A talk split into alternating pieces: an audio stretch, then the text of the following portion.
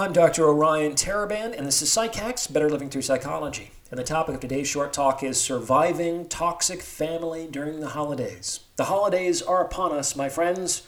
For many, this is a restful and enjoyable time when they can spend precious moments with loved ones and family. For others, it's a landmine of conflict and despair. This episode is for those in the second category. In the years I spent in outpatient addiction, I learned the importance of holiday safety planning. And that's exactly what we're going to do here today. There's a number of things that you can do to keep yourself emotionally safe when you're in the belly of the beast. Now, before I get into them, please remember to like this episode and subscribe to this channel. It takes less than a second, costs you nothing, and it makes a great stocking stuffer. So do the thing. First and foremost, it's important to remember that you can absolutely choose not to spend the holidays with your family.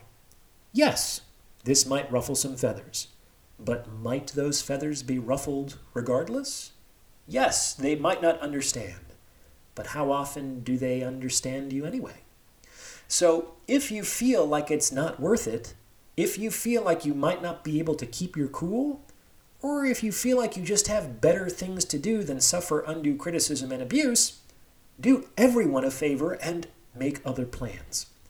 Give them the gift of missing you for Christmas, and maybe things will be different in the future. You have no obligation to spend time with people who devalue or disrespect you, even if, or especially if, they are family. Super important to keep that in mind. Now, if you do choose to spend time with your family, the very best thing you can do for yourself is to secure your own transportation. This is non negotiable. Rent a car.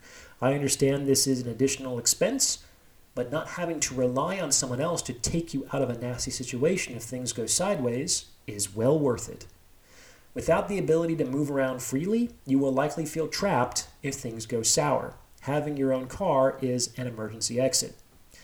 You might also consider getting your own place to stay. This might feel strange to some folks, but then again, so might feeling like a prisoner for a week in your childhood bedroom. Let's be honest, that's not really a place for adults.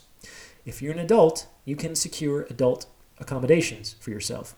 It will take some of the pressure off your hosts and will subtly communicate that this is an adult to adult at will relationship. This will also give you some place to go if things get heated. Again, have an exit strategy. At minimum, this means a place to go and a way to get there. Yes, this can be expensive, but so are therapy sessions.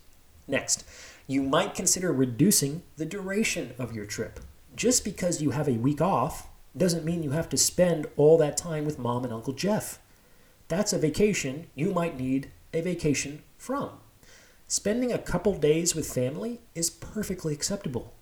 You could even just show up for Christmas dinner and leave after dessert. After all, it's your holiday too. There is no need to surrender all your time to appease guilt tripping relatives who won't be happy anyway. And finally, I would strongly encourage you to lay off the booze. Alcohol is almost always involved in big family blowups. I understand that folks can reach for the bottle in order to make spending time with family more tolerable, but it's a risky strategy. If things get bad, they're more likely to get real bad if alcohol is involved. Remember, no one's ever proud that they drank too much. So, to recap, get your own transportation, secure your own lodgings, reduce the duration of your trip, and lay off the booze. What do you think? Got any tips of your own? Let us know in the comments below, and thank you for listening.